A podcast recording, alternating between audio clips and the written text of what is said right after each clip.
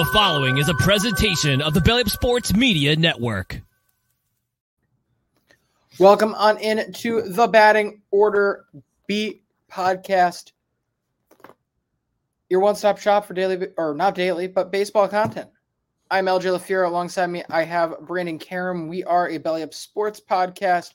We are what they aren't. Brandon, how are you? LJ, doing good. What is this live stream number four already? Uh, pretty crazy, LJ. I mean, time has flown by since we first started doing these. Absolutely, you know, and it's a great way to kind of, as a college student, you know, you don't get a lot of Friday classes, so it always kind of feels like the end of the week, at mm. least for me. So to get that Thursday content, and obviously our last recording of the week, to get this Thursday content out and in such a fun manner is always great. And of course, tonight we're going to have a tremendous guest we've talked to before, Graeme Wallace from Jay's Journal, Blue Jays beat writer at multiple sites now, is going to be joining us, talk about Major League Baseball, talk about the Blue Jays, and some other, you know, breaking news of the time. But Brandon, before that, we're going to go ahead and now up to bat nonsense. Brandon, what's going on in your world? What do you have to say? Uh, not much. Tell the world. I will be in New New Jersey for the weekend. Uh, Jersey, what you doing in Jersey? Gonna just be staying with a friend uh, for the weekend. I think we're hitting some motocross event on Saturday at MetLife Stadium, and I then wasn't aware you watched. You're a uh, motocross aficionado. I am not whatsoever. Um, and then Sunday we'll be hitting the Yankees Blue Jays game. Uh, LJ, unfortunately, it's looking like Clarke Schmidt will be pitching for the Yankees on Sunday. Hold up, hold up, hold up. That's that's not a fair characterization here. Clarke Schmidt will be on the mound. He will not be pitching. Yeah. That, uh, that's something people who are effective at throwing the ball for strikes and avoiding the opposing team getting hits do. Well, yes, he will be pitching. Um, we'll be on. What else is going on? Oh yeah, the Yankees won today. Uh, how about that? Only team in the league to have not lost a series yet. Uh, take two out of three from the Angels. You love it in the game that you lose. Ohtani goes yard in the first inning. The offense was terrible that night. Jose Suarez kind of LJ, you know, to use a term that we heard a lot around our high school fields, he was throwing him a chair out there, LJ. Ooh, throwing lots of chairs? Throwing lots of chairs, to say the least. Uh, let me pull up the live stream here on my computer on YouTube so I can look at questions. Uh, we get those in the comments here. Amazing, yes. Oh, do you not do you get comments? I can never tell what people get on the non-studio side. I'm on the. I get comments side. like if I pull up the stream on YouTube, I can see the comments by checking that. Well, okay, so you don't get them in Streamyard. That's too bad. No, why? Do we have a question? No, we do not. We do not have a oh. comment yet. However, you know, it's just this is a good time to be, you know, sitting here and relaxing. Something I was not doing during the so- watching the Sox game today. Yeah, LJ, it was a, a getaway day for most teams. So early Thursday afternoon game. Uh, take me through the Red Sox game because I know the other night you guys had that crazy walk off where they weren't sure if it was fair or foul. Uh, you know, in the outfield, uh, but it ended up being a fair ball, and the Red Sox walked it off. Uh, how do we feel about the Tanner Houck performance today because LJ, I streamed him in fantasy and it, it paid off for me. Look, the Tanner Houck performance went exactly how I expected it. Precisely. This was a guy who absolutely rolled. We're talking about throwing chairs. This was a dude throwing chairs and certainly, you know, not throwing a bat finder by any means through his first five. That first round through the inning looked really good, especially in those first four innings. And then uh, all of a sudden, you know, you get a couple uh, dinky hits to allow a run there in that fifth inning, the first run. And I'm like, all right, that's a tremendous start. This guy was a machine. Let's leave it at that. All of a sudden, I start seeing him come out for the sixth. I'm like, oh no. And I'm sitting here, and our upcoming intern, which we will start um, incorporating into our show in the coming weeks. So you're going to um, get to see that. That's going to be a very exciting opportunity for us. Was sitting right next to me as he could see the panic visibly over my face as they continue to bring him out for the sixth and then the seventh, and was rolling through those. You know, you, those are the situations where you shouldn't feel that bad, but this is a guy who we know that third time through the order is going to be rough. And at this point, I'm not really sure why they try to stretch him as often as they do with those. Like you're getting, it's one thing if you're not getting five or six out of the guy before he gets through the order once, but when you're facing the one and two hitters in the fifth, I think that's a good time to say, you know, ease, soldier. Maybe you get him a get him a day early so you can give somebody else rest too on the next run through the rotation. Who knows? But they didn't. They continued to let him, you know, go till his pitch count pitch count was out, and for the most part, it paid off for them. But it's just it's disappointing to see that two run home run in the seventh, which he eventually, you know, gets out of the inning. But that's easily avoidable if they didn't put him in a position where he's not going, you know, he shouldn't be successful. It's kind of like Brandon, I'm sure you've watched Summer Catch, one of my favorite movies. Yes, one of your favorite baseball movies ever. And so uh it's uh we got Chris Green here. Thank God nonsense is spelled correctly this week. Look, when you're running from back to back shows and now three straight events, sometimes things slip through the cracks. Um, and the spelling of nonsense last week happened to be one of them. But that's also on Brandon. I mean, I feel like, you know, Brandon, you're a very busy guy, but you are usually, you know, prepared for these shows quicker than me. You could spell check these things too. But anyway, not to cast blame around, the point of this whole situation was how didn't need to be in that long. And it was disappointing to see the outing end on such a bad note when it definitely didn't need to be. Yeah, I was very happy to have streamed him in fantasy. That's that's all I'll say. Uh yeah, my fault. There we go. Um but um we've got quite a few other things LJ that um I know that we don't specifically have topics for. Look at that. What a what a comment from Chris. LJ deflects oh. better than a career politician. Look, it's the simple rules of debate talk shows. Yes. It's simple bit. You're never wrong. You can never be wrong. So you therefore will never be wrong. LJ, um, do you want to tell everybody the three topics we're going to be hitting after we do the interview with with Graeme? I will, but I'm not going to show them just in case there are spelling errors okay. in here. yeah, just um, uh, tell us. But anyway, we're going to go into a little bit of the A's relocation situation as they have now, now purchased land in Vegas. I can't believe we're finally saying this. This is a topic we've been talking about for the last two years on this show. Things just, again, to make you feel older and older. We had a segment at the end of our show today, actually, that had me feeling really old, Brandon, because I'm not sure if you've seen the news, but Jose Iglesias opted out of his contract with the Marlins this evening. I did not know that he was still in the in the MLB. Um, yeah, he was obviously did not make the Marlins roster, opts out, and I was about to talk about how great a fit that is, and it's the the perfect, the only perfect fit for the Sox. And then all of a sudden, um, actually, it is it's Chris here who reminds me, and honestly, r- might have ruined my day with you were a kid then then, and that was ten years ago.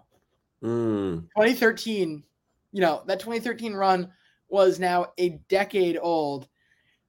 The Jose Iglesias era in in Boston, or at least the original Jose Iglesias era in Boston, is now 10 years old. But to be fair, there's been two great. There has been two great eras of Jose Iglesias with this team. It's a perfect fit.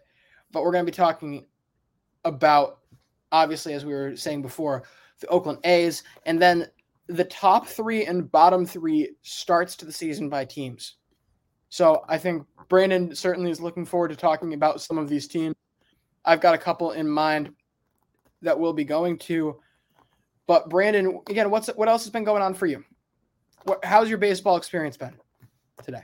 Good, good. Uh, watched a bit of the Yankee game. Uh, I was out playing pickup basketball actually uh, this afternoon, and so I didn't get to see the start of the Yankee game, but certainly a great win for them. Nestor Cortes, really, really good once again. Uh, you know, we can have the Nestor Cortes conversation, but everyone just thought the nasty that, Nestor Cortes conversation. Yeah, everyone just thought that that it that last year was a fluke, and that you know, those of us that watched knew that that what what he does is so unique that he was always going to be good once again this year. So love to see that. Uh, let's see what else in terms of baseball stuff. Um, trying to think. I, I was watching quite a bit uh, Wednesday. I watched quite a few games. Yankees had the walk off, of course, but uh, yeah, MLB Big Inning, LJ. If you subscribe to MLB TV, uh, MLB Big Inning, they're live every day, usually at a point when there's a lot of games on. Basically, like NFL Red Zone, but for the MLB, uh, and it's daily, and it's really cool. I like it a lot. Uh, and I honestly wish that they would run it for longer. Uh, it's usually only for like two or three hours. Like I wish that on the weekends when there's games on all day and night, I wish that they would run it the whole day because, quite frankly, a red zone style show for baseball, you don't really need a host. If they were just switching back and forth for the uh, in between the games, just using the commentators it would be totally fine because just by looking at the score bug and just seeing what's going on, it's not hard to really figure out what the situation is, especially when you can do things like quad box and stuff like that, which MLB Big Inning does a lot. Uh, yeah, I mean, even if you wanted to have somebody in there, it's such a limited compared to like Red Zone. It's such a limited amount of things you have to say, and really everything you have to bring is energy. Like yeah, going live. You don't really have to be on top. X. That's all you would need to do, and then you can cut to that live feed. You could get an intern to do that. Yeah, and they would be do just as well. A summer intern. Can you imagine if that was your summer internship? Was that would be great. The, the big day host for Major League Baseball. That's just such an oppor- awesome opportunity. But overall, that sounds like a great thing to have to be able to have a show just like Red Zone for Major League Baseball certainly works a lot better than doing it for the MLS where you can't get into those high leverage situations. Like baseball, it's all about the high leverage situations and a situation I not situation, I keep saying it. Um now it's stuck in my head. A show like that is really going to take advantage of it well. It, so there is one for the MLS. Is that what you were saying? Yeah. The uh so when they move it over to Apple TV, they put all of the games for the entire league on at the same time. So you can only watch one game live on Saturdays. And their thought process for this was okay, we can do an NFL red zone esque show. But with soccer, so much of it is like so many scoring opportunities can be you know 30 second windows where the attack finally builds up very quickly.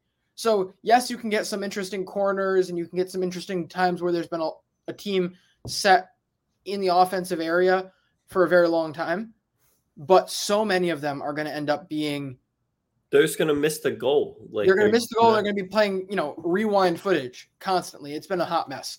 But as we approach 9:30 here, we've got an old friend coming on in here. Graeme, welcome back to the show. How are you? Hey, LJ, Brandon, uh, doing well. Thanks for having me on. So go ahead and you know talk about yourself a little bit. I know this is probably the easiest uh, conversation point to bring up right to start, but tell us a little bit about your story here in sports content. Yeah. Uh, so you can find my articles over at jaysjournal.com. We got a really solid team of writers over there, uh, led by our site expert, Eric Troyden. Uh, we had a bit of a shakeup there uh, several months ago. We we had two co-experts, and, and they actually both kind of left at the same time. Um, I thought about uh, taking something like that on, but um, you're you guys wouldn't believe how many articles you're expected to uh, actually uh, produce at that level. Um, so once I found that out, I was like, I'm, I'm good being a contributor. Um, so we had a bit of a leadership change there, just just a one uh, site expert, but yeah, we got a lot of content there. Uh, you know, obviously Blue Jays centric stuff, but um, sometimes we'll write about other baseball things and then just kind of spin it in a kind of Jays manner. Uh, so yeah, a lot of good stuff there. Uh, no longer with Belly Up Sports. Uh, I know you guys are still there with the podcast network. I just um, it, it wasn't working uh, as far as uh, the amount of articles they were looking for. Uh, so sometimes it's good to to do one thing uh, really well. And if you can't do that, uh, just do one thing as well as you can, I guess. so that that's kind of what I'm I'm doing. Uh, still friends with a few people over there. No hard feelings. It's just sometimes it's better to be honest with yourself and and and the people. And just like I can't I can't do that uh, many articles like six or eight articles for Jay's Journal and then two or two to four for for them. It was just getting to be a little bit too much. So I kind of pared it down and a bit more of a singular focus now, if you will. Certainly fantastic. What got you into writing about the Blue Jays? Uh, I mean, lifelong fan. Uh, going back, I'm going to age myself a bit here, but you know, to the days of uh, Tony Fernandez, Ernie Whitt was uh, definitely one of my early favorite players. Um, and I think I wanted to be a writer for a lot longer time than I've actually been a writer, if that makes any sense. Uh, it, it, was kind of the 2020 season when you know I, I wasn't working like a lot of people. Um, so I just started to uh, write things in my notebook uh, about the Blue Jays in that bizarro uh, 2020 pandemic 60 game season. Uh, and then I kind of parlayed that into, you know, hitching on with, with Belly Up, uh, was able to be- become the beat writer with them. Um, put together a little portfolio, if you will, uh, of, of articles there. And then I was able to kind of level up, if, you know, if you will, you know to, to Jay's Journal, which gets uh, quite a bit of traffic uh, as part of the like fan sided network. So um, just kind of you know I, have always been a fan. Uh, I feel like I know a lot about the team and a lot about the sport, and just happy to share uh, the things I see and the things I'm hearing, and uh, you know a couple opinions in there every once in a while as well. Great. So overall, what are your early takes on this Blue Jays team this year? Yeah, uh, it's pretty much you know what I expected. Um, there's been a couple of bumps in the road. Um, you know, Chris Bassitt's first start is one that comes to mind, and the first uh, handful of pitches in his second start. Uh, but he's really been able to figure it out since then. Um, actually, the starting rotation's been really up and down um, you know, he he's had a nice bounce back, and then you think Gausman, he was really solid to start, but then he got lit up uh, Monday night in Houston. Uh, Manoah's been shaky in three out of his four starts. Uh, the big question mark uh, was Yusei Kikuchi, but he's actually been pretty decent uh, in his first three starts. Um, he got lit up a little bit in uh, on the West Coast there, but he actually probably deserved a better fate. Uh, Dalton Varsho dropped one in the outfield. He ended up giving up six runs. It easily could have been maybe three or four. Um, and who's the other guy I'm missing? The guy who pitched last night, Jose Berrios. Uh, you know, he's the big money pitcher. They gave up a couple of big prospects for him, and they they re-signed him. He, you know, he led the league in in hits allowed, and I believe home runs allowed. The American League last year, he had an ERA over five, uh, but he's looked a lot better over his last couple starts. Um, the offense has a different look. You got uh, more speedy guys like Whit Merrifield. I mentioned Varsho. Kevin Kiermaier has been a revelation with his uh, speed and his defense. The, the fan base has really taken, uh, has really been fond of him. And then you've got the, the, the same old gang of, you know, uh, upstarts with Bo Bichette, Vladimir Guerrero Jr., um, you know, play, players like that, exciting young players, uh, some some veteran guys mixed in there like George Springer, and then you know Matt Chapman, who for my money I might sound like a home right now. I think he's been the best player in the majors this season. Uh, if you look at his offensive numbers uh, with the home runs, uh, the extra base hits, and you're always going to get the stalwart defense. So uh, 11 and eight, uh, not a fantastic start, but certainly a solid one, and everything's kind of um, still there for them uh, as far as you know being on track to you know achieve their goals. I think the Blue Jays really put people on notice when they went ahead and made that Dalton Varsho trade back in December and then continued to add on it with guys like Brandon Belt, guys like Chris Bassitt, guys like Kevin Kiermaier, as you mentioned. What is your favorite move of the offseason? Wow, that's a great question, uh, LJ. I, would probably go with with the first one you mentioned there. I, I, remember it vividly. It was a couple days before Christmas. Um, I was able to leave my job early, which was was great. It was a snowstorm uh, here in southern Ontario, uh, and then you know I kind of got home and you know I was just watching TV, and then that kind of came across my feed, and uh, it, it really had me excited because uh, you know, the Jays needed to get a bit more uh, lefty centric as far as their lineup was concerned. Last year, they, they only featured a couple of guys, uh, Cavan Biggio and Raimel Tapia. Uh, neither one is going to scare you a lot uh, with the left handed bat. And Varsho brings also a really good defensive player in the corner or center outfields. I believe he led the league in defensive runs saved last year um, and a lot of power. So he's a multi-dimensional threat. Obviously, it hurts to give up a prospect or I guess a young player, not a prospect anymore, in Gabriel Moreno. Um, but you're going to have to do that uh, if you want to get a young, controllable uh, player who seems to be ascending. Uh, Lourdes Gurriel Jr. was another guy involved in that deal, and he'll be missed certainly. But I think they got better defensively. I think they got a little faster um, and and they got a little bit more uh, versatile as far as their lineup is concerned. So um, I know some fans had uh, took them a, a, little bit longer to kind of get on board with that one, uh, but I was a fan uh, from the get go.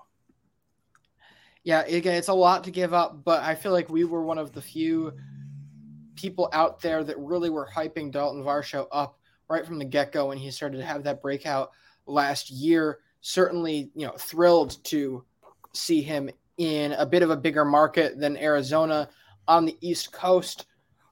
That kind of leads me into this next question here. I'm interested to see you obviously living in Canada, your analysis of this. East Coast teams always clearly more marketable, more eyes on them than others. But do you feel like the Blue Jays sit in a unique position being in Canada? Oh, of course. I mean, when the team's good, uh, we saw it in 2019 with the Raptors. I know that's a different sport, but the entire country gets on board, and it's really cool. You'll see people uh, from British Columbia all the way out to the Maritimes really get on board with the team, uh, no matter what time they're playing. Obviously, there's a bit there's a bit of a time uh, shift as far as uh, going to the different coasts there, but um, it, it, really does. The, the, it does make it for a unique experience as far as the fan base is concerned. Uh, I've been to the Rogers Center a couple times already this season, and there's a different feeling. Uh, I got to say, there's there's been um, a high amount of expectation and excitement around the team, but this year it's a little bit different. It's almost like we really expect uh, to be, uh, you know, above 90 wins, to be in that playoff, uh, to be in that playoff chase, and and to you know win some playoff games actually this year. Um, so it, it's a little bit tense for sure, the vibe in, the in the uh, in the crowd, but it's it's that's what you want, right? You want to have high expectations, you want to win, and um, so yeah, it's different from any other uh, team, I would say. Obviously, there's teams like you know, like the Yankees, like the Red Sox. They have that international flair, international appeal. Um, but Canada, it's just different because it's just so vast. And uh, like I said, you got people from Victoria all the way to uh, St. John's uh, rooting for the team, so it's it's pretty cool. Now, let me uh, ask you because you mentioned that you have been to the Rogers Center a few times this year. Uh, and there was quite a few upgrades done with the stadium, especially uh, I saw the big one in the outfield, what they did with with the wall and everything out there. Uh, I mean, what do you think? Is it is it a is it a much better experience uh, now at the park? Do you think? Uh, it depends on, on on what you're into, Brandon. Uh, for for me, I went uh, actually this not the home opening day, but the, the second game. There was a Vlad Jr. bobblehead. I wanted to get my hands on. I got there. Um, doors open at uh, gates open at five thirty. We got there before six, and I, I walked away empty handed as far as that's concerned. So um, there's a lot of kind of mania around the team, and it you know it tends to kind of get to your anxiety if, if you kind of suffer from that at all. Uh, you know, the concourse is busy. There's there's a lot of people at the bars and stuff like that.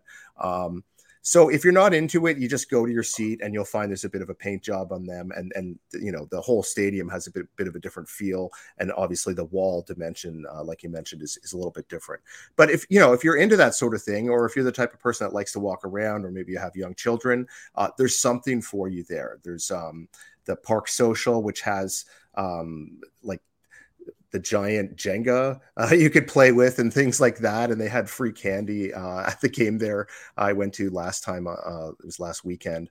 Um, so I, I, think they kind of tried to market it as as something for everyone and a place where you know everyone feels uh, included, uh, which is so important these days. So. Um, you kind of got to go and see it for yourself. Uh, I don't know if you guys ever come up here to Canada, but uh, if you ever do, I would definitely say, uh, you know, you got to go and check it out. There's a lot to see. And I think this was kind of really brilliant. You can't check it all out in one day. So they want you to come to not just one game, maybe three or four games.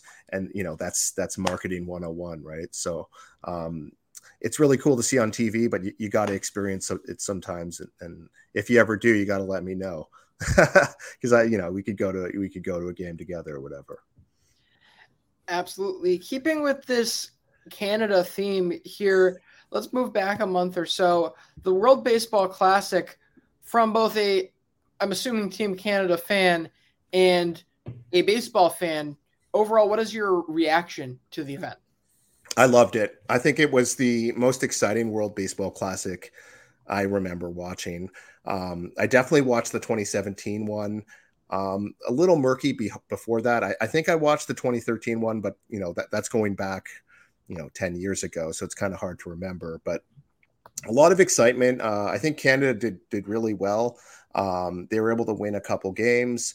Uh, the, you know they didn't do very well against the United States, uh, and they didn't do well against Mexico, but they they were able to beat uh, Great Britain handily, and they were also able to uh, beat Colombia. Uh, I think there was some a couple of pretty, pretty good performances. Uh, Edouard Julien, who actually hit a home run uh, for the Minnesota Twins the other day, was someone who kind of flashed uh, for me, as well as uh, Blue Jays prospect Otto Lopez, had really good tournaments.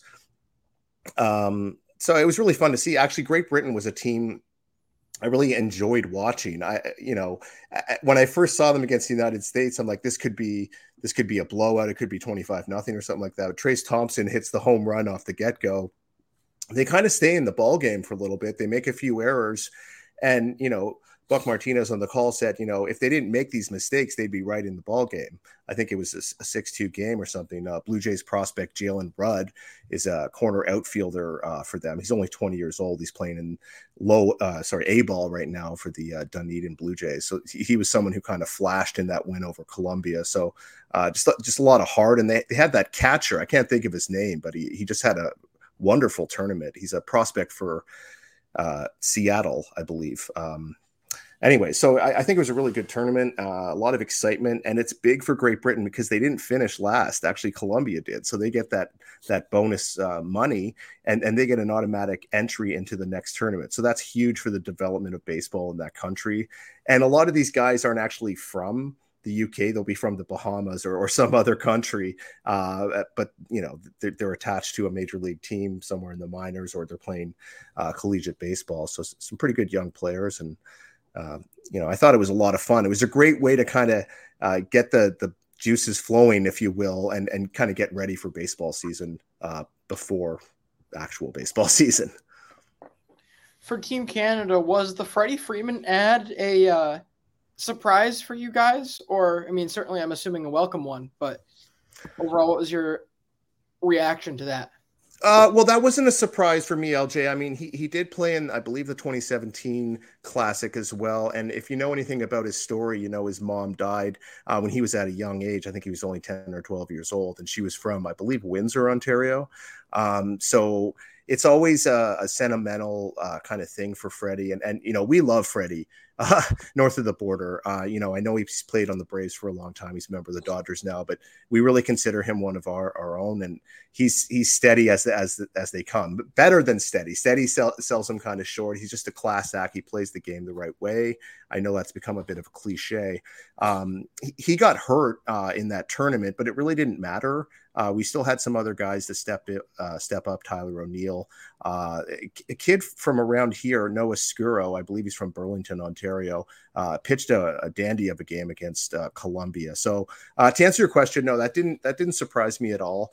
it seems really important for him to represent for Canada for his mom, and you know you, you, never forget that, and it's it's a really emotional thing. So. Um, we're, we're so happy to, to have him. We'll, we'll always welcome him with with open arms. Certainly, and kind of you know bridging these last couple topics here, Rogers Center, um, World Baseball Classic. You mentioned Dunedin. I think last time we got to talk to you, the Blue Jays were still in Dunedin, or maybe Buffalo. So yeah, what has it been like to finally get them home? Over this last year and a half now. Wow. So I remember 2021 when, you know, they first uh, they, they played their first games uh, at the Rogers Center since I guess it was, excuse me, 2019. They they played those games in you know Dunedin and then uh, Buffalo Sahlen Field where the Buffalo Bison's uh, typically play. So that again, it was very emotional. Uh, that com- coming home moment. Obviously, 21. They had a really good stretch run. They finished one game short of the postseason. Last year, um, they won one more game. They, they got into that playoff series against Seattle, but uh, that went downhill. Um, so, you know, I think there's a lot of excitement about the team. Uh, the fans have kind of tried to, like a lot of us, try to forget about three and two years ago and trying to, you know, move forward from that trying time. But um, I think I think these next level upgrades with the the stadium. This is only phase one, which happened this offseason. There's going to be additional ones to come in the next couple of off seasons. So I think it was a perfect timing for that. It's a team that's on the rise. It's a team that's uh, their fan base is is so huge, like I said, and they missed them for um, you know the better part of two years or a year and a half or whatever it was. So um, it's it's it's a really good timing and and like I said, it's just a lot of excitement uh, about the team right now, which is really cool to be a part of. Brandon, yeah, uh, let's talk a little bit uh, about you know you you kind of mentioned uh, everyone in the starting rotation, but let's move to the bullpen because there was a pretty impactful move that Toronto made in the offseason to go out and get Eric Swanson from Seattle. Of course, you have Jordan Romano there uh, as your closer, who's been really good to start this year and was uh, exceptional last year. Uh, past that, you know, there's a few familiar names uh, in there still, but how are we feeling? Because it seemed like in that playoff series versus Seattle – and I know that the uh, circumstances are a lot a lot different, but to bring uh, in, you know, Kikuchi out of the bullpen and just like I thought that the bullpen management was a little strange at times uh, there in the playoffs. So, you know, how how do you see this kind of playing out uh, past Romano and Swanson? Yeah, it's, it's, a great question, Brandon. I think it was one of the the bigger question marks kind of going into the season, um, and I think they did a targeted uh, they targeted certain guys. Obviously, Swanson was one was one of them. Uh, you, give up the big bat in Hernandez, but so, sometimes some of the shaky outfield play and base running. Uh, they also got a left-handed reliever, Adam Macko, uh, who's in I believe High A right now, uh, left-handed guy. Uh, so you know, Swanson's a high strikeout guy, which is what they were kind of missing from their bullpen, other than Romano. Yimi Garcia is another guy who's who's kind of trusted in that seven eighth inning role, kind of kind of as a, as a setup uh, type of option. Um, you, you, know, I completely agree with you. The wheels kind of really fell off in that second wild card game. Uh, you had Gausman pitched a really good game, and he left he left nine, I believe it was nine to one, and there was two outs in the sixth inning. Uh, it's easy to kind of dissect that and like, oh, maybe he should have left him in a little bit longer, but kind of everything that could could have went wrong it did go wrong is the way manager John Schneider kind of framed it. Uh, Bass wasn't very good in that game. They acquired Anthony Bass from the Marlins uh, at the trade deadline. Uh, he had a really good season, uh, but I, I, feel like his numbers kind of got a little bit elevated uh, after the trade, which is never something you want to see. Uh, and then, you know, they brought in their one left-handed pitcher, um, Tim Mayza, to face Carlos Santana, who's a switch hitter. He hits most of his home runs, uh, mm. if I'm not mistaken, from the left side. So he had to switch it over. He only hit, I think, two home runs from the right side, but he hit a home run anyways. Uh, so that that was tough. Um, you know, I, I kind of still don't think that is this a top 10 bullpen in baseball? probably not. Uh, it's probably closer to 13 or 14. Um, but but another guy who's kind of flashed and has been really good for the most part. He didn't have a great outing last night in Houston, but is uh, another Canadian guy, Zach Pop. He's from Brampton, Ontario, uh, and he, he's another guy they got in that trade with the Marlins, uh, along with uh, Anthony Bass. He's he's got uh, an interesting delivery. Um, you know, he's mixed up his pitches. You know, they weren't even sure if he was going to make the team because he does have some options. They thought it might be, uh, you know, maybe Trent Thornton or, or someone else uh, who's been wildly inconsistent. But um, if he could be part of the solution, uh, I definitely think that it, it, can improve matters. And I also think, you know, they've got a couple guys kind of waiting in the wings uh, in Buffalo. Yosver uh, Zulueta is, is the guy who I'm kind of thinking of that he's their number three prospect right now. He's 25 years old. He's got pretty electric stuff. If someone like, you know, Trevor Richards or something like that uh, or or maybe even Pop because he does have options. If they falter or there's some injuries, he's a guy that you might see, uh, and, and he's a guy who can be a, a multi uh, multi inning uh, reliever out, of that pen. So um, yeah, they, they do need some some uh, more than just a couple options, but. Uh, we'll we'll see how it goes. That's something I, am certainly not that that's that could be a strength of the team, but right now it's not. So we'll have to kind of keep our eyes on that. Overall, how would you grade out the management situation? Obviously, you know, you changed courses midway through last year. How would you grade it currently?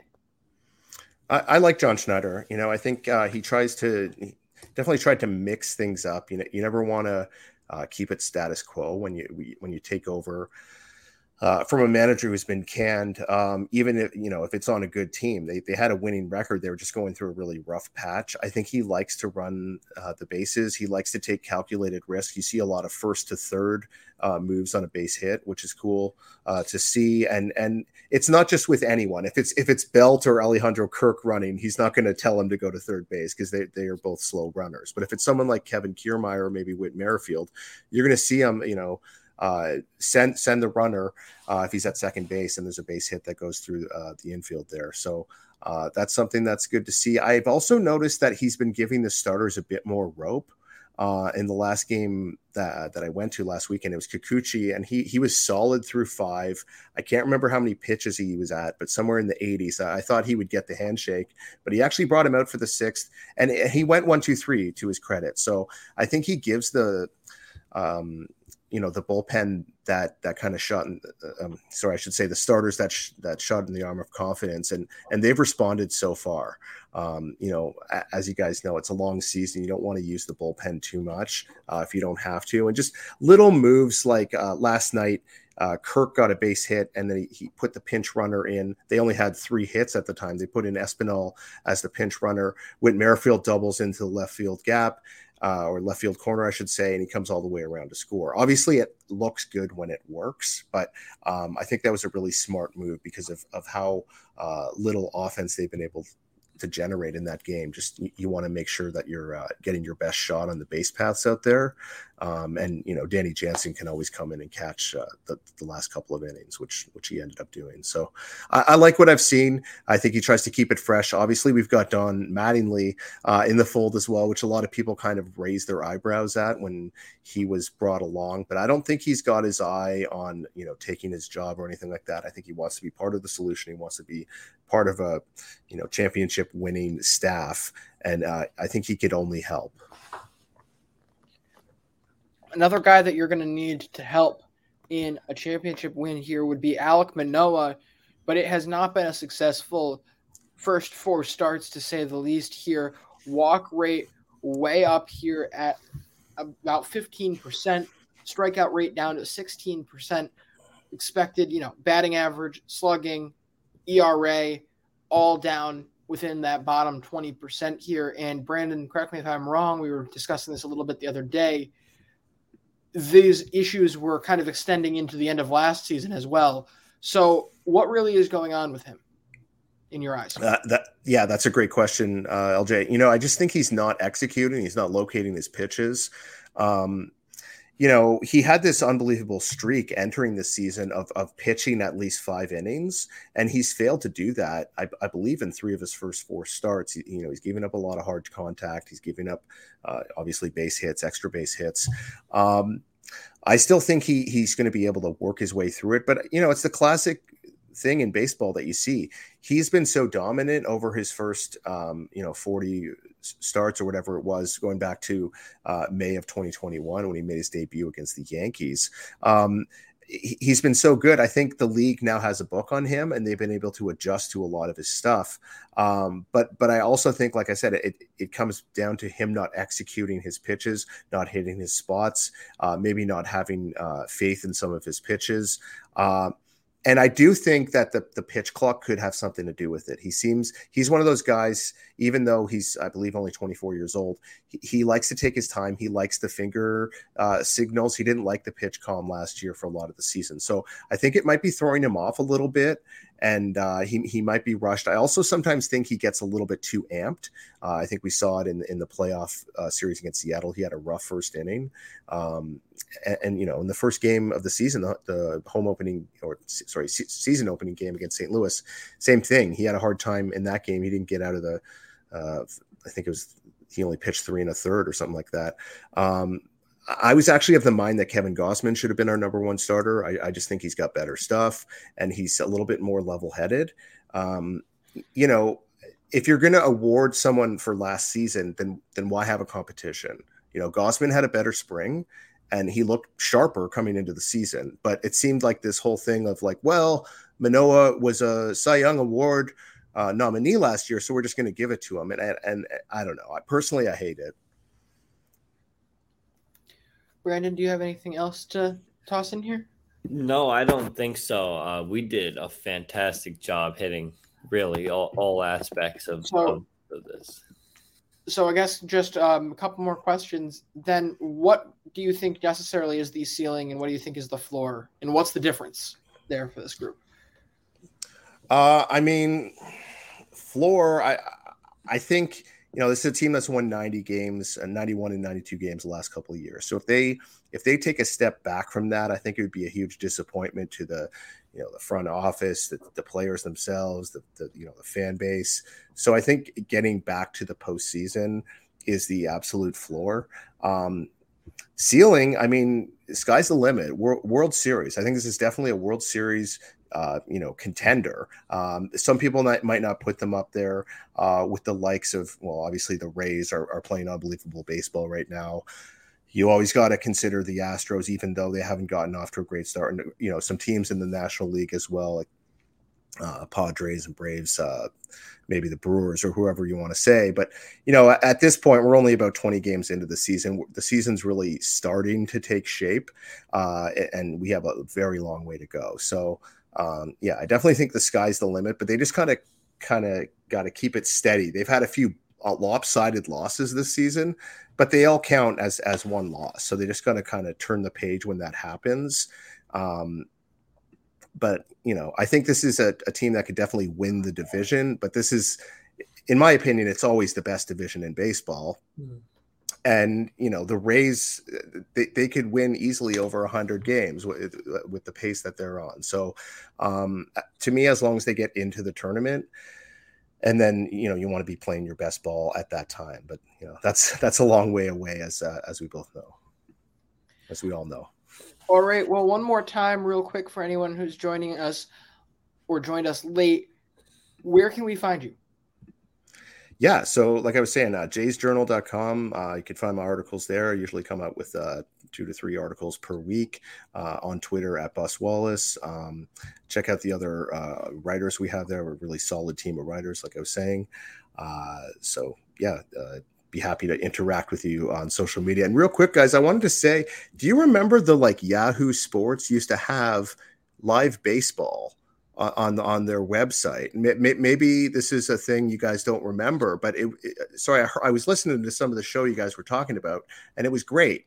It would, you know they'd be like, now we're going to take you to Baltimore. You know, we got the Orioles and and the Dodgers, and and it, I don't even think it had a host. It would just go between. It was kind of like you know game surfing or whatever it was called. It was it was really cool and it was free um, and, and, then you know they pulled the plug on that but it was i want to say like around 20 2014 or something like that um like anyways they should bring it back because it's a great idea. You could maybe have a studio host or you know just maybe have it once once a week or whatever but it, it, essentially you guys have it. You can almost have someone at the switchboard like okay let's go to tropicana field. We got the rays and the giants and you know whatever. So um, it'd be really cool if they could bring something like that back because um, you know, for people who love baseball, maybe you have MLB uh, Premium, but if you don't, you're just picking whatever games are, are you could find, right? So, um, maybe we could work on that, or get MLB.com or, or some uh, some billionaire, uh, you know, to, to to get on that. But I've taken up too much of your time already. By no means. It's been great talking to you. And again, there's no better sport to do that with.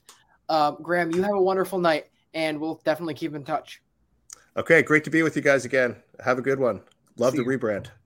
Thank you. Again, just so great to get to talk to Graeme again. And if you are listening on, and I'll have to make sure to clip this part in to the clipped version of this with just Graeme's interview and wondering what he was referencing there at the end go ahead and check out the full live show here on our YouTube channel to find out a little bit more about what we were talking about there. I mean, it's just baseball feels like such a no brainer to do that style show. In my eyes, it works better than football ever would for that because there are more high tension moments in this sport than anything else. But now that we're out of this segment, we're going to move into a couple topics. This isn't normally the way we're going to run our show with a actual news topic in this live, but certainly probably the biggest story we've seen in a very long time. Now to bat, the Oakland A's have purchased land in Las Vegas. Brandon, are the A's finally breaking up with Oakland? Yes, and LJ, you know how much I hate Oakland and their owners and everything. So this you hate the be... Oakland Athletics. You do not hate Oakland. Let's not let's oh, make that clear. I hate the Oakland A's baseball franchise. All the people of Oakland, California, we we are supporters of you. We care about you. You are uh, hundred percent. We would we love to have you guys listening. So thank you, and we respect you. Yes, we do not hate you. We just hate the Oakland A's. LJ, let me tell you right now that this might have been one of the coward it was the one of the most cowardly ways that they announced how this happened that they bought land in Las Vegas and that they are officially moving. LJ, last night this news came oh, wait, out. Hold up, Brandon. Have they officially said that they are moving or they they have the words it, come out and have that has it been approved by Major League Baseball? No, but okay. Just, just, just trying to establish fact here. They, We're a fact-based show. Yes, this is the nonsense section. LJ, they nonsense are, section. We'd have nonsense right here. LJ, they are one hundred percent leaving.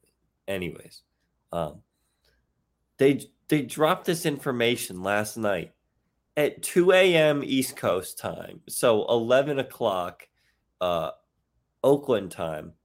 They don't tweet it out on their official account or their PR account. No, they go through a journalist, and the journalist posts a screenshot of a notes app, like basically a notes app apology. They couldn't even do an official press release.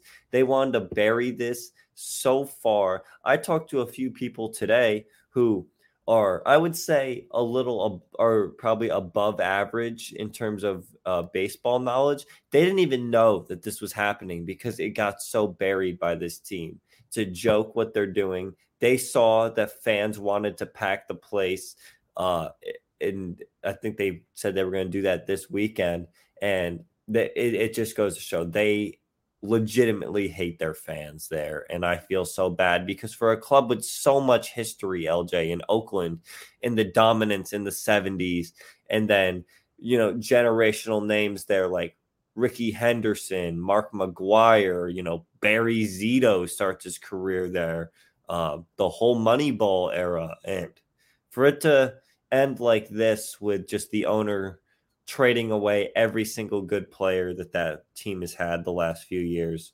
It's sad. It it just really is because the LJ, the Oakland San Francisco sports rivalry, I think is so cool. Just given the the proximity of the cities, the proximity of the cities, the history. I mean, again, we're talking about a uh, rivalry that survived through and went through a natural disaster together while playing each other. I mean, the history there is insane. And you're right, it is a shame to see them leave. To touch on your point there about the cowardice of the A's, the way that they dumped this. First off, you know, you're not doing a fully effective job as far as I'm concerned if you're not doing it on a Friday night. If you're not doing it on a Friday night, you are not trying. But Thursday night at 2 a.m. or Wednesday night at 2 a.m. is pretty, pretty, uh, you know, pretty hard to see it then. It's hard to see it, but like you give them so much time. I mean, this is already everywhere on Thursday, and it's going to continue to be everywhere on Friday. PR needs to do better. But the other point I need to make here is there are other ways to do this where it gets buried. First off, you could just make the post because you're the Oakland A's and you probably don't have that much of a following on in social anyway. I could be like completely pissing somebody off here by saying that they don't have any, but I would be willing to bet they're in the bottom 10 among Instagram and Twitter followers. All right, LJ, ready? Let's play a quick game. I'm going to look it up. How many followers do the Oakland A's have on Twitter? Oh my gosh. Can I can I do one thing first? Can sure. I look up the Red Sox just or can I give yes. a look up a similar team and guess? Yes.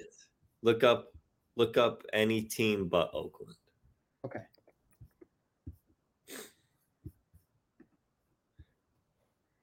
Yeah, I got the the Oakland number right. On Twitter? Yes, on Twitter. 550,000. 613,000. Was I within your margin of error? How far how close Yeah. Yeah, that's that's pretty fair. Um for comparison, the Yankees have 3.8 million. I looked I looked at Seattle actually at 700 and I'm okay. like the Dodgers no have 2.5 million and the Red Sox have 2.2 million. Okay. Yeah, again, it's like, you know, not only that, but like Instagram, you can turn your comments off. Yeah. My school was in the middle of a little bit of controversy a couple weeks ago within their athletics and they turned off their comments on posts made that mildly included some of that controversy. Like you can do it, and you know people will notice that your comments are off, but at the end of the day, no one's going to say boo. So you could have done that, made the post, gotten over it. Honestly, Friday night Instagram post with the comments off isn't going to go that far. Like it's going to go far because only as far as being the Oakland A's gets you. That's as far as it's going to get. As for this, I need to make it very clear that Rob Manfred will need to step in with this team. I'm not sure if he's capable of it. I don't know if he has the, you know, the balls to. But Rob Manfred will have to step in when it comes to the athletics and we can talk about the naming afterwards. I think is a fascinating uh, situation here whether you stick with the A's when you go to Las Vegas. But he's going to have to step in, and here's why. What's the beauty of Las Vegas? There's a lot of people with disposable income. There's a lot of people on vacation. There's a lot of people with disposable income on vacation. Do you know what people with disposable income on vacation like to do? Gamble. They like to go out to event, events and entertainment. Gamble. And gamble.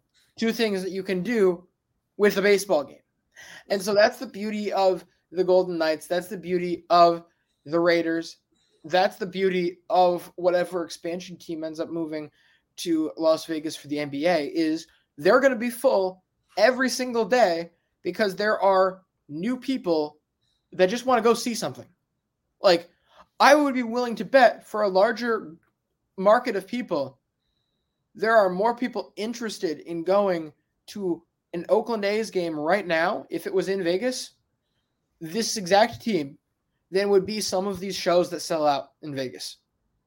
Like people are just going for the sake of going to do something, and a lot of them will choose this. And so what you end up with is you end up with 81 games that are sold out every year. You're rolling in the dough in Las Vegas, and it doesn't matter what you put out there. You could put out a 60 win team for 15 straight years, and you're still going to have great attendance numbers, and you're still going to make a lot of money because people are just going to keep showing up because they need something to do in that city. And for the good of the league, you're going to have to make Oakland actually invest in this team and invest in the roster because they're already making profit by going with this limited payroll in Oakland. Now they're going somewhere where they don't need fans. You will not need actual fans in order to sustain a successful business model when you're in Vegas. That's the beauty of it. You're going to need to force them to incentivize them to spend this money. Yeah, and until the and until they're sold, I really don't see John Fisher ever ever spending money. Um I'm pretty sure I saw today LJ he's an heir to the to the Gap fortune which wait like gap is in like gap baby gap gap uh, i'm yes i'm i think that's what they that is fascinating. Of all the of all the depart or clothing store chains to be an heir to, Gap. Let me yeah. The Fisher family remains deeply involved in the company, collectively owning much of its stock. As a person who used to shop at Gap Kids, I apologize for having contributed to this man's success. Yeah. I, I want to make a public apology here. As I did do a lot of shopping as a child at Gap Kids. Is it Gap Kids or Kid Gap? I don't know. It's a good question. Because it's Baby um, Gap. You'd think it would be stay in the front, but doesn't sound right either. Like Kid Gap just sounds like you're missing a kid. Yeah. yeah ask your ask your kids to line up and you're missing the middle one. Um LJ, I don't have anything else on Oakland. I get tired. I, I do actually. Um, um, what do we have? Oakland A's. Are we going with the Las Vegas A's? Are we going with the Las Vegas Athletics? What do you think happens here? This is your chance to, you know, play a little predictor. I think they'll stick with with A's. Anything else to add? Just I don't know. It's Okay, so all the fans that they have in you Oakland, you gave me six words. I was LJ. So all the fans that that are in Oakland, like they're obviously not going to support this team anymore. They've been, you know, completely disrespected by their their ownership. Maybe it is best to switch the name, but also, like, I don't know. In it's I'm trying to think when teams have moved like in the past few years in sports? Have they changed their name? Like Chargers, no. Raiders, no. I guess right when the Winnipeg Jets, whoever, whatever team they were before, was that the Atlanta Thrashers, maybe? Yes. Okay, so they changed their name. I'm going to say no. I think if we're talking historically, we're talking probably 50 50. Yeah. But we've also been in a unique era of expansion. So there hasn't been a lot of teams moving around of late. And again, football is also, you know, a very relative situation. I'm also going to go with no, I want them. Or actually, that's a better question. Not will they. What would you want to see as well? What would you want to see? Ooh. Uh, I'm always a big fan of let the fans vote on it. I feel like that's a that's a pretty fair way to do it. But but you're in Las Vegas. You don't have fans. You have passive spectators that roll in and out. LJ, people yes. live in Las Vegas. You do know that, right? There's What? people that they actually live there. They they're not just there on vacation. the core of your group. I, I, I would be willing to bet there are probably going to be less season ticket holders, or there will be the same amount of season ticket holders in Oakland as there were in Vegas. Actually, scratch that because there's going to be a lot of affluent people who will buy season tickets and just come in and out when they please. But what would you like to see? Let's say you let's say you theoretically are one of those people who live live in Las Vegas. What do you see?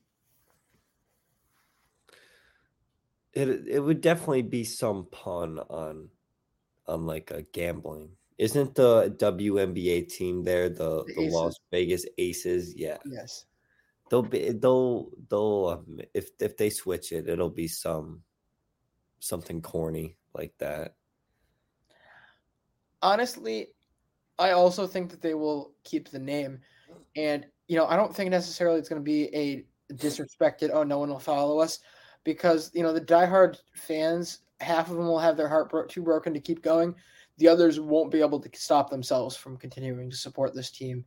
And there's also, you talk about that run in the 70s, there's still certainly a lot of people who became fans of that franchise then that are still fans now across the United States. And if, as far as I'm concerned, if you don't still currently live in Oakland, then you have no reason to get mad about a team relocating. Or unless your family is still there too. But like if everyone in your family, if no one is if you don't have a connection to that city and your favorite team moves, it shouldn't be the end of the world to you. Also in terms of relocation, Oklahoma City Thunder just popped in my head. Oh yeah, from Seattle. Yeah, Um, so overall, I think that's a reason you don't need to change the name. I think on that same thought, this is a team that while they have not had success recently, has a lot of prestige. I would say, you know, the Oakland A's logo is one of the more rec- recognizable logos in baseball. It still has a reputation in that name, that team, as being a legacy team in baseball. Also, how about like is it away? such cool jerseys, LJ? Like Yeah. amazing jerseys, like color scheme jersey fits really well together. who wouldn't want to see that continue? My proposal for a new name would be to maybe even lean into it a little bit more. I've said this on here before. I would love to see them go Oak or Las Vegas Athletic Club. Still be the A's, but as an official name, go with Athletic Club. I think it's classy, it's sharp. I've had people give me positive reviews on that name today.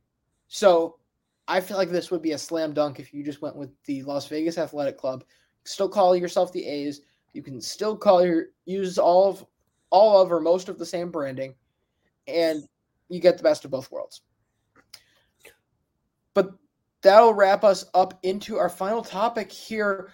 Our first top three, bottom three of this. I think this, if especially if this works out well here, we're going to start this as a semi-regular uh, series here on these live shows. Top three, bottom three. Brandon, top three and bottom three starts to the season. Would you like to Yeah. start? Now, go ahead and nominate a top. How we're going to do this here, and I'm making up the rules to Brandon as he goes, so he can accept or reject these rules. We're each going to give two. We get one veto among the two for top and bottom. So, like, we'll start. You'll give a top and you'll give a bottom Okay. and then basically what ones we don't decide on will go into a vote for what the third one will be on our Twitter. Okay. Um well, LJ, I think So what's your what's your top start of the season? top um it's the Brewers. Okay. Uh, Yeah, that that's that's my top. Is the more. Well, I mean, this run, they have a good run uh, differential finally. They've been playing a lot of games on the road against teams above 500 and have really held their own. they're they're nine and four on the road, which like in in baseball, if you play if you win 60% of your games at home and you win 50% on the road, you have a somewhat okay chance of making the playoffs. Uh, if you play above 500 on the road, you have a really good chance of making the playoffs, in my mind. LJ, they're just really well balanced now. They finally got the pop that they need. Uh, whether it's from guys like William Contreras, uh, even Luke Voit, the last few days has been stepping up. Uh, Brian Anderson uh, had a hot start to the year, uh, and Will, Willy Adames just this guy just just actually rakes. Like I'm sorry, what'd you say? He actually rakes. He's just a very one more time.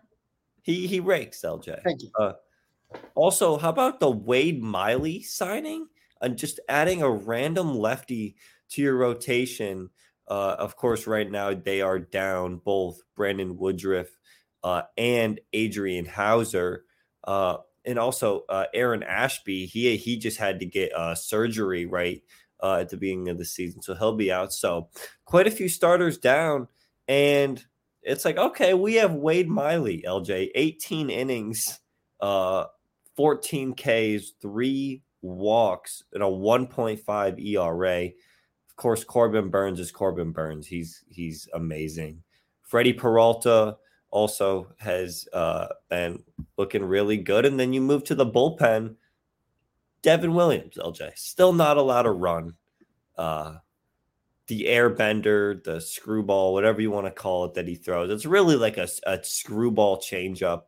Um, it, it's filthy. Uh, and just a lot to like. And also, let's not forget Luis Urias, uh, 60 day IL right now he'll be back at some point, and uh, he was kind of raking a little bit last year too. So impressed with what I've seen from uh, the Brew Crew so far, LJ.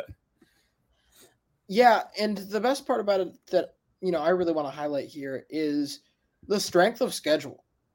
I have gotten into a mode where I feel like this, you know, this Cubs team has turned the corner to being really a respectable group.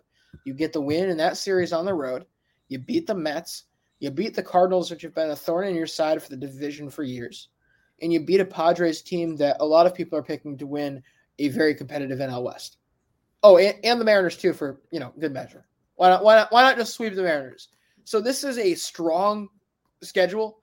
If you were a Brewers fan, you must have been groaning about this schedule with your only, you know, your only rest series being the Diamondbacks here, three games, and the Diamondbacks have been prone to blazing hot starts the last couple of years.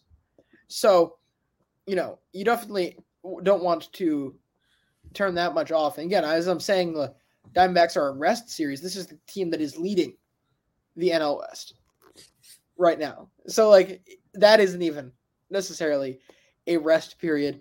You must be, you know, you're catching a breath right now, both having the off day and knowing you get three games against the Red Sox, three games against the Tigers, and three against the Angels as your next three series to end April.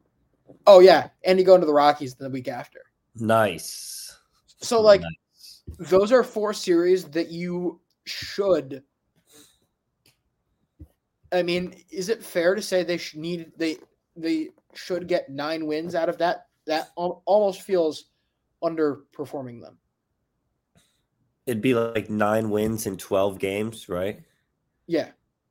Yeah, yeah, that's that's pretty fair. Eight or nine. I mean, if you go eight and four, nine and three, you're you're really rolling. It's baseball. It's pretty volatile, especially at this point in the season. Still, Brandon, who's your bottom team? This is actually tough because I want to like I don't want to just pick a team that we thought was going to be bad. I'm doing like bottom three start based on like relative how we thought to what they were going to do this year is picking Seattle like I don't know they're they're 8 and 11 uh still have a positive run uh differential but have not played well against teams that are better than them to say the least uh these teams that are 500 uh you know, they they're still really good uh talent wise, but the offense is just not it. 24th in OPS as a team, 17th in runs scored, 20th in home runs. You would think with adding a guy like Teoscar Hernandez, who's been one of the premier home run hitters in the MLB over the last couple seasons, uh, that your home run stat would certainly be a lot better than 20th in the league. Uh, Jared Jarred Kelenic, LJ, Jared Kleenex has actually started out pretty good. Uh, right out.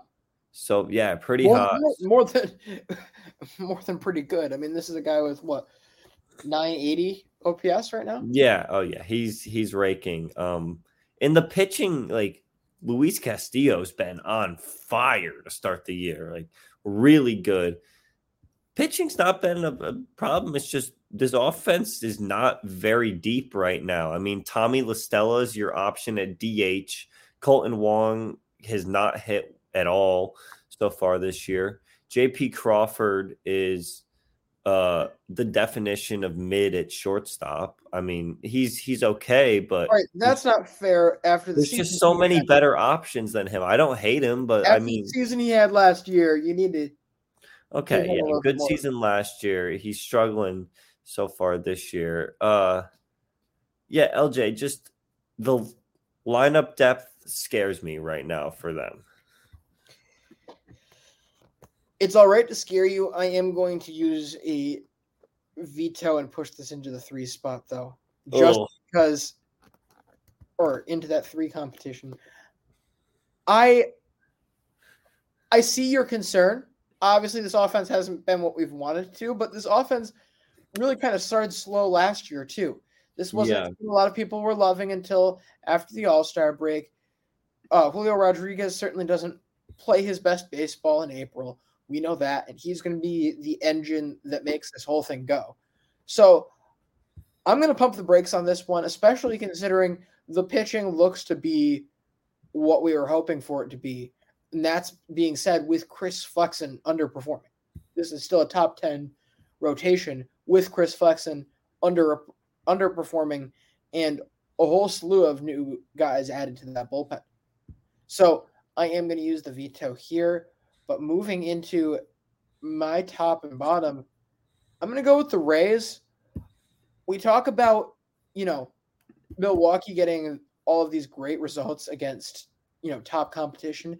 And I'm going to agree with you. That is, you know, very impressive. But what the Rays are doing here too is as well. They haven't played the best teams. You know, you go ahead and you drop that series in Toronto, but at the end of the day, you're still taking care of business. You're going out here, you start this undefeated streak to start the year. You still go and you're winning series in Cincinnati. I have a feeling they're going to clean up the White Sox in both series that they have in the next week. So all of a sudden, you're still looking at this team playing not only just winning games, but winning games decisively. A plus 83 run differential already to start the year we're still in April, Brandon. These are unreal production that we're getting out of an offense that just did more of them. They didn't go out there and try to be everybody else. They found what they knew would work for them, and it's paying off right now. The Rays, 100%, as Graeme said, have a good chance to finish over 100 games right now. Yeah, the the Rays, I, I'm definitely not going to use the veto or anything there. LJ, their team hitting stats so far this year, among all 30 teams, they're first in average, first in on base percentage, first in OPS, first in runs scored, first in home runs. Uh, pitching, first in ERA, first in Ks per nine, first in hits per nine, first in home runs per nine from, from their starting pitchers. I mean, that's pretty significant and you've got just some of these guys that I mean the the roster construction with Tampa Bay is just so far ahead of some other teams. Uh, you know, they're down a lot of pitching right now, a lot of pitching, and they're still like just hanging in there, like playing really good. And it's like, oh, well, how long is this going to last for? It's okay, LJ. They only have four top 60 prospects on their way up through the next few years. Uh, and it's a scary team, really scary. And you know that the way that they manage, they'll always be hanging around there towards the end of the season. Uh, but there's no slowing them down right now. Certainly. As for my bottom team, I'm deciding between two because one is the obvious take, and it's the team that somehow being better. They're better at being bad than the Rays are being being good right now, and that's saying something. But I'm actually not going to go there right now. I'm going to go with the Detroit Tigers mostly because I can't explain their record. Brandon, this might be the worst 7 and 10 team I've ever seen. I'm not sure if you've watched a Tigers game so far this year, but I will tell you, you don't want to.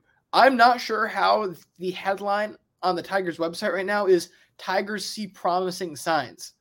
With walk-offs, dominant pitching, and sparkling defense, the Tigers hit the road confident after a four and one homestand. I just I don't see it. None of this team passes the eye test. This is going to be a miserable, miserable year in Detroit. I feel bad for them. Frankly, this is more this is more an indictment on the Giants, the fact that this four and one homestand has happened than anyone else. LJ, um, the Tigers are are not good. Worst offense in MLB so far this year. Not a surprise. Um, I mean, they added three guys over the offseason Nick Maton, Zach McKinstry, and Matt Vierling. You know, when all three of those guys are starting, that doesn't do a lot for me. I, you would hope that you'd only have one of those guys in your lineup. Uh, Kerry Carpenter's your DH right now. That's it's a little scary. It's a tough scene. It's a tough scene all around. It's a tough scene. At least you have that rotation, which oh, guess what? Also is not performing. It, and is so hurt. I mean, you're talking about injuries to Skubal, Mize, Manning, and then Beau Brieske, also uh, a guy that had made a little, uh, a few appearances. Austin Meadows on the IL, who is one of your better hitters with some anxiety issues. Uh, I mean, at least Eduardo Rodriguez, we got the resurgent tour, LJ. At least he's back with the team. He pitched really good the other day. He like that that is the dominant pitching that they're talking about. He's been the one guy that's been dominant. And I will say, I can't remember if it was the last one or the one before, but Spencer Turnbull did have a good start. Okay. Recently. Yeah. Love Sponge did have a good start recently. Yeah. He still has a 7.85 ERA, but Exactly. But okay. that's getting... if anything that makes me more confident in making this take and that that line was 5 innings, 1 earned, 6 strikeouts. Hey, there we go. Toronto, in Toronto. The rest of them have all been 3 runs or more. However, I will still say this. If Eduardo Rodriguez mysteriously disappears again this year, this team has nothing. Literally, LJ, where where is Spencer Torkelson and Riley Greene? Like, what are we waiting for here? How long, how long can we play this game? I mean, here's the thing: it's not like the Angels, like, or or Seattle. Like with Seattle, Kleenex isn't that good. Guess what? You can send you have plenty of reason to send Kleenex down, so we don't have to watch him just be feeble up at at the plate. Feeble. You you can't be saying that about uh Jarred Kelenic now. I can and I will. He's been good. LJ. He has been great this year. But can you or can you not call him feeble when he came up? Spencer Torkelson is pretty feeble right now, LJ. But what do they have to lose? the Angels have always been at least pretending, or excuse me, the Mariners were in contention when one of our favorites was trying to come up with the Angels here. Jo Adell. Of course. They have always been at least pretending to compete. They, Try, can't, yeah. have, they can't have a guy like Jo Adell sitting there stinking it up while they're trying to compete. And so they have to send this guy down until he's actually ready and like ripe enough to you have to put him back on the vine until he's ripe enough to get the job done.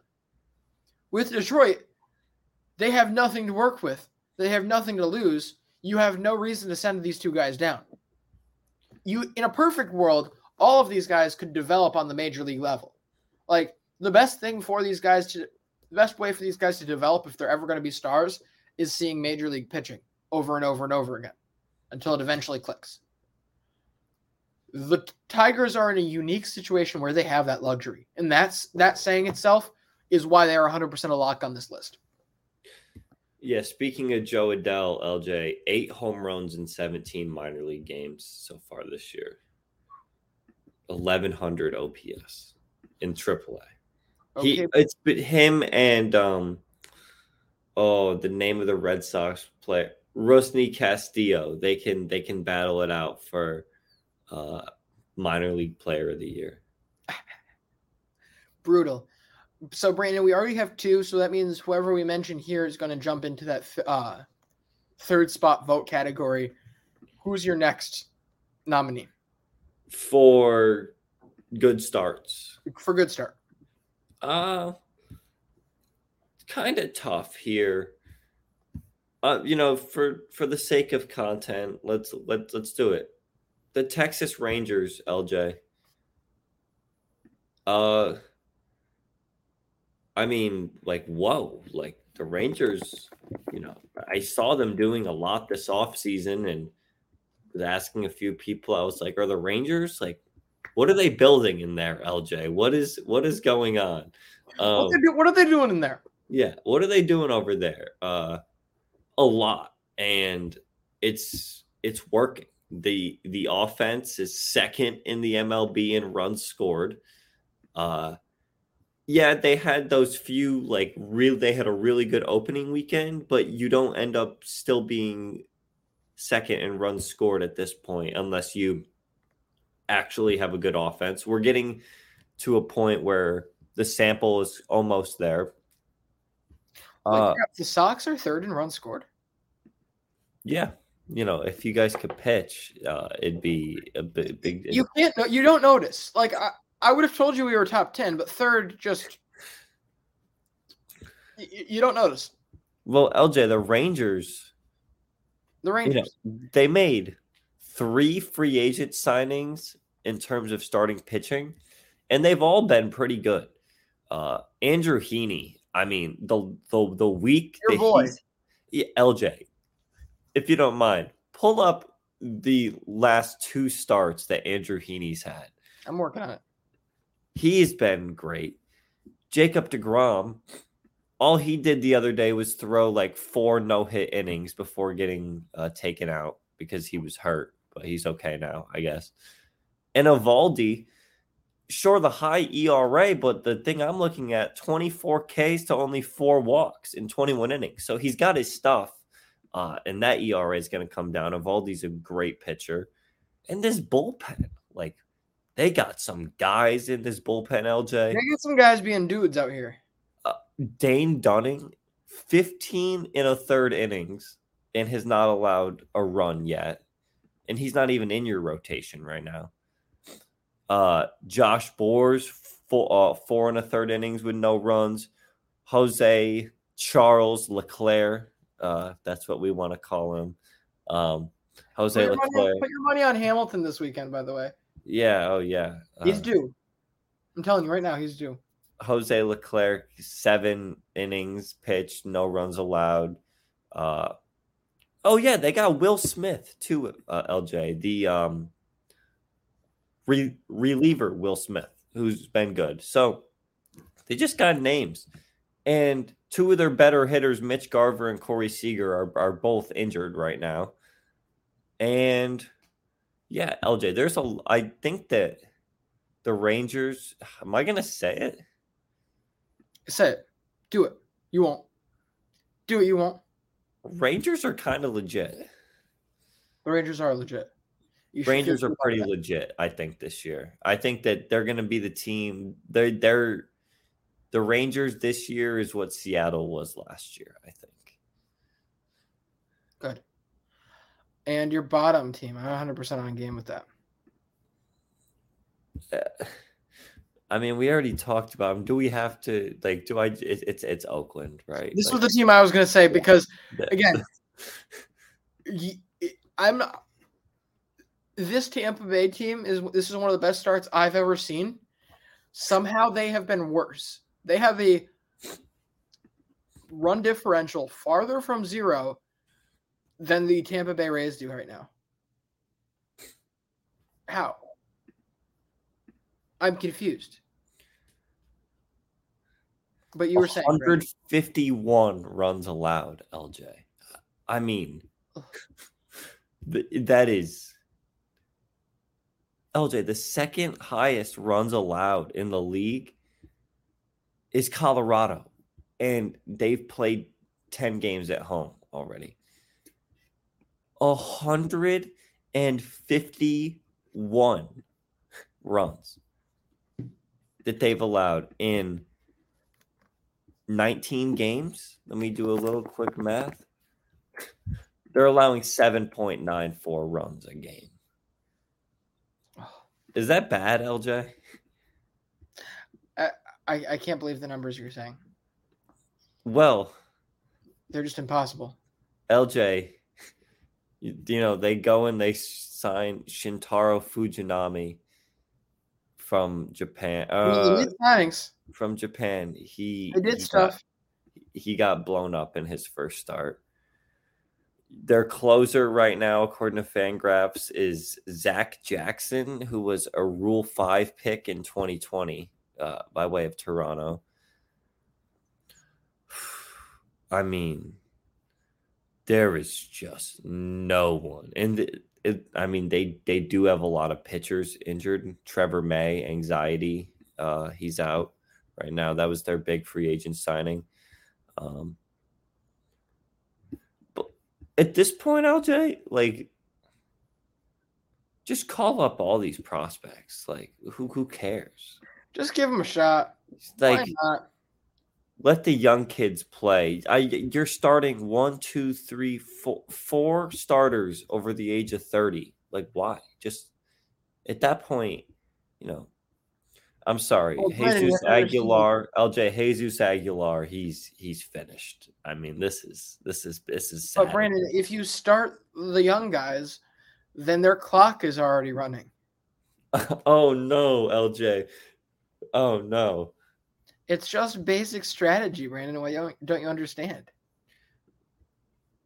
Well, this is my how you win in baseball my by my paying guy as possible. Esteury Ruiz already at five steals, finally getting the batting average and on base percentage up there. Uh, A dark horse for rookie of the year. I'll tell you. Uh, honestly, yes, if he can somehow steal some bases, um, but it, the lineup protection he has is negative. So, um, He has neg- he has minus lineup protection. yeah, it actually hurts him being like being in this lineup. it doesn't help whatsoever. Um, yeah, it's it's it's Oakland LJ and well, LJ weren't the Reds last year like three and twenty one or three and twenty two or something? Like it was it was worse. Yeah, but they weren't shipping off to Vegas. Like all of the contracts have to come into play here. yeah, they they they have already thrown in the towel on the 2023 season. They haven't just th- thrown in the towel in the 2023 season. They've thrown in the towel on the entire city. It's Oh. pathetic. Well, that- LJ, I just looked it up. I'll have you know the 1988 Baltimore Orioles um started off 0 and 21 to start the season. Also, now that I think about it, the Reds they split that series on an opening weekend last last year with the Braves, right in Atlanta. Right. It was the they were playing the reigning World Series champion, and they took Yeah, two because, or three. because in typical World Series, post World Series fashion, honestly, Houston's the first team I can remember in a while that hasn't gotten absolutely blown up game one. Max Fried got blown up. In it was in was it in Cincy? Yeah. No, no, it was in Atlanta. It was in Atlanta. I'm looking at it right now. Yeah, they uh Freed got blown up and then uh Ian Anderson took a took a beating on that Sunday, but then they proceeded to lose 10 in a row after that. Then they beat St. Louis and then they lost another 8 in a row.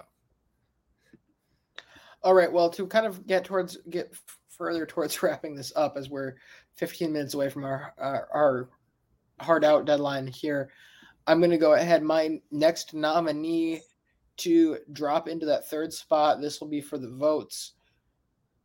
Um, Atlanta Braves. Yeah. We're talking about a team with a 14 and 5 record, 8 and 2 in their last 10, a run differential only a hair below Milwaukee right now. And at the end of the day, can you blame them? They've gone out, they beat Washington, they've beaten Cincinnati, they've got beaten Kansas City. The teams that they were supposed to beat, they took care of quite easily, I believe, only having one loss among them. Yes, one loss to Washington among them. And then can you entirely blame them for their competition? Because their competition we thought was going to be good. The Cardinals, they sweep. They end up splitting. Oh no, I'm sorry, they lose the series to the pod the Padres, and then go ahead and beat them in San Diego two weeks later. But either way, they're most partially to blame for the bad starts that the Cardinals and the Padres have had. In in a way, like you talk about, oh, weak competition. Why are they weak? Because they lost all these games. Who beat them? Who made them lose these games? This really good team, and that's kind of where the Braves sit right now. Yeah, they're a really good team. Uh, I picked them to win the NL East.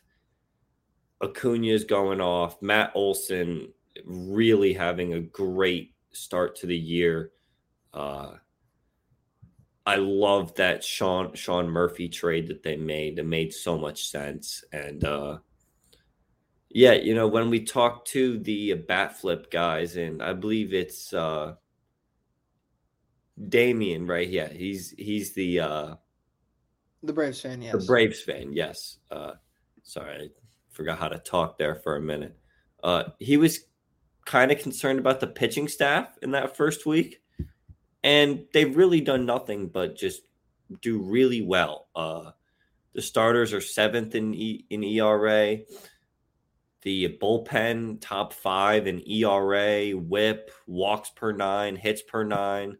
Uh, lot of arms that they can definitely bring out there. Joe Jimenez been uh, pretty solid. Uh, Dylan Lee also good out of the bullpen. So once they get a money Mike Harris back, the offense and the lineup get even longer. Uh, and scary team to say the least. We we've we've known that they've been the you know exceptional for a few years now, obviously. And then my last piece to toss in here for a bottom team, the Colorado Rockies. Yeah. Not not going well here and really we talk about there's two paths to being semi-successful if you're the Colorado Rockies. I'm not 100% convinced there is a path to success, but to being semi-successful, you either need to find a way to make your pitching staff good enough to eliminate Coors, or you have to out Coors Coors. What do you think the Colorado Rockies are doing right now? The, yeah, they They're neither eliminating Coors nor out Coors in Coors, sitting with the 25th most runs in baseball, the second worst starter ERA, a bottom 10 relief ERA. You've got fi- finally got your closer back, which is a thank a thankful. Oh, yeah, thank God. He's not going to need to close out any games anytime soon. No, yeah, he's pitched one inning. Um, it's just it's a joke. You basically have, as far as I'm concerned, in terms of quality to start off here. Maybe Kyle Freeland, who knows, will prove me wrong here with the hot start he's gotten to. but it basically feels like you've got Daniel Bard, Kris Bryant, and Charlie Blackmon. I'm struggling to find the redeeming qualities of the rest of this group. Well, LJ, what the the a really good thing is is that so they actually had a Hall of Fame third baseman on their team. Really? They traded him, so they definitely got some really good prospects or players from that, right? When they traded think. when when they traded the Hall of Fame third baseman. Um, I would think so. they also paid fifty million dollars in the deal. Oh, so then they must have gotten an absolute bag for this guy. uh, yeah, They, they sweetened the deal. uh, yeah, big time. They're paying his contract. Um, you know, LJ, Kris Bryant is just so irrelevant now. It's sad. I love that guy. LJ, when he was on the Giants and they were really good in 2021, the Kris Bryant hype train was like kind of coming back for a minute there. It was. when like he got traded and it was like oh like fresh start for Kris Bryant. Uh here we go. And then it was oh I'm happy for him. He's got he made a bag but must be pretty miserable. No, and again, if you're the Rockies, I haven't seen them doing it, but when you have so little around the rest of your team, I mean, you know, you're not going to remove Jurickson Profar from the lineup, probably. You're not going to remove Cron. The rest of these guys, very expendable. This is a man who can probably just about play every position out there. You find the most opportune lineup and you put him at whatever position is the worst. Like you put him at your weakest link on any given day, just kind of should be the way that they're operating. But with that being said, is that about a good time to wrap things up here? What were the two locks we had? We had four locks. Um, it Um, was Detroit and Oakland, Oakland the yep. bottom, yep with it was Atlanta is a lot no, no, no. For the bottom, who were the two Oh. votes? oh uh Seattle So we've got Detroit and Oakland is locks with Seattle and Colorado in our vote in, which you will be able to find in the coming days on our Twitter. And then on the top side, we have Atlanta's a lock Atlanta is not a lock. or Atlanta's not a lock sorry the lock uh, Atlanta is Atlanta's in the play in alongside Brandon. Your team was the U of vetoed the Brewers so they're also in the play in correct no, I accepted the Brewers. Oh, I thought you vetoed, or who did you veto? Oh no, you uh, vetoed Seattle. Okay, It's the Brewers and the Rays with. Oh my gosh, how am I already forgetting this? Either way, we'll have that stuff up Yes. and presented on our Twitter in the coming days. You guys all go ahead and enjoy your night. And we will see you Monday for another great show. I'm going, everyone.